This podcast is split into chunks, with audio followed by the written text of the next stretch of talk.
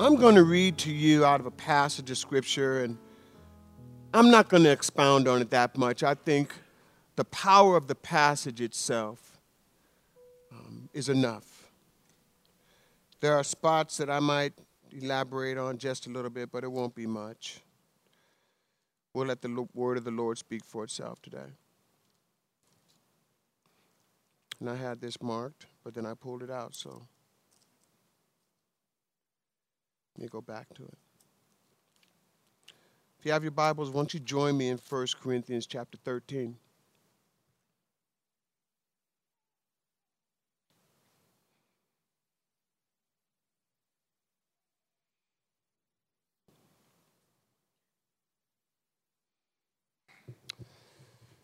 And again, family, this is just where I have been all week. Love. Love. Love of God. When I, when I talk about love, and as we read this passage, the type of love that Paul is talking about here is agape love. The Bible tells us in 1 John that God is love. In other words, the very uh, nature and essence of who God is is love. God isn't just merely, He doesn't just merely love, He is love. So the very characteristic, the very nature of who God is, is agape, is love. And this is the type of love that's expressed in this passage of Scripture. Paul writes, if I speak in the tongues of men and of angels, but do not have love, I am a noisy gong and a clanging cymbal. And if I have prophetic powers and understand all mysteries and all knowledge, and if I have all faith so that as, as to remove mountains, but I have not love, I'm nothing. if I give away all that I have, and if I deliver my body to be burned, but have not love, I gain nothing. Love is patient. Love is kind. Love does not envy or boast. It is not arrogant or rude. Does not insist on his own way.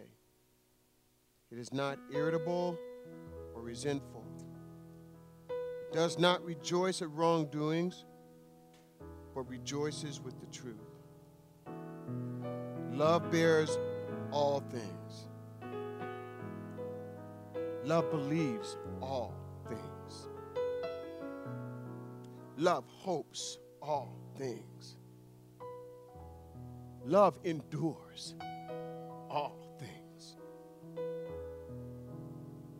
Love never ends.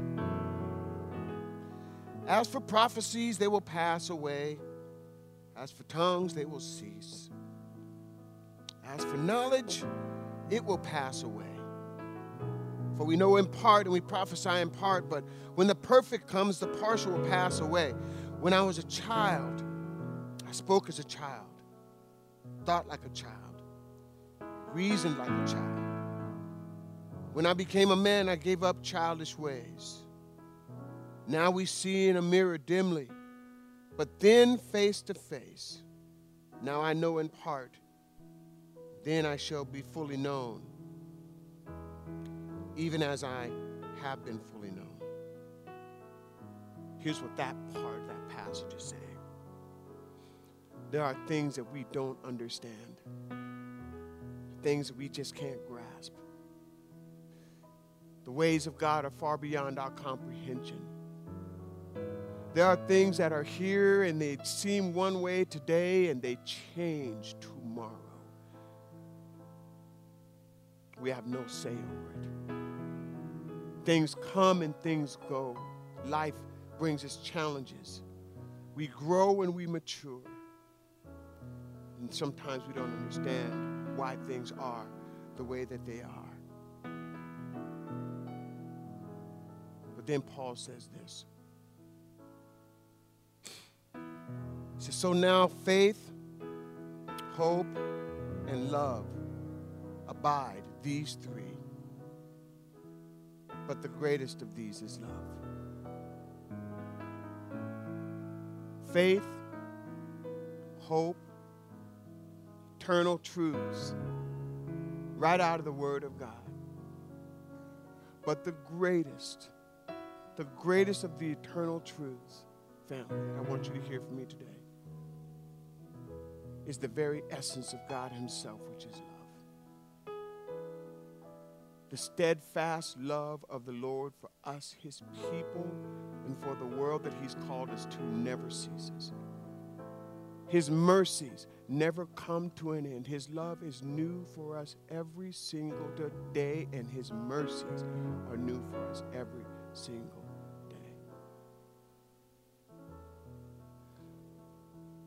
God wants us to experience that love.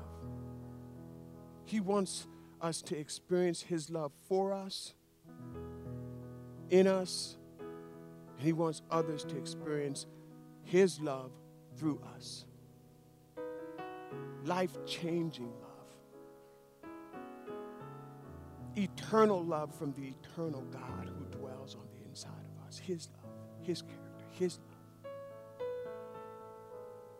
And so when it comes to love, the love of God helps you love the unlovable.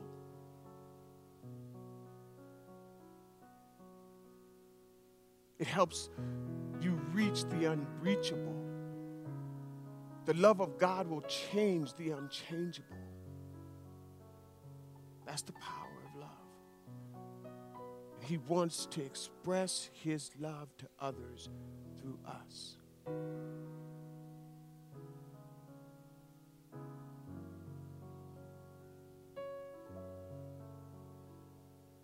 Was thinking about relationships this morning. It occurs to me that a good friend of mine who taught me a lot about love as I watched he and his wife in loving relationship for many years. His words came back to me, and he's been gone now for over a year. And I challenge you to love this way. Husbands, love your wives as Christ loved the church and gave himself Wives, honor respect your husband, in that way you reciprocate his love. And to each of you who have loved ones and family, look them in their eyes, kiss them, talk to them as if you will never see them again. Like it's the last time you'll ever see them. Because you never know when it will be. That's the kind of kind and tender, eternal love that God wants us to have for each other. That's the kind of family that God wants us to be with each other and with the world around us. And I'll tell you, if we will love each other in that way, we will fulfill and accomplish what God has called us to do, and that's to be the very expression of His love to the world around us. That's who God wants us to be. And so that's my word to you this morning. We're going to sing one more song, and then we're going to get out of here. I want you to take that with you today. Let it guide and guard you for the rest of this week.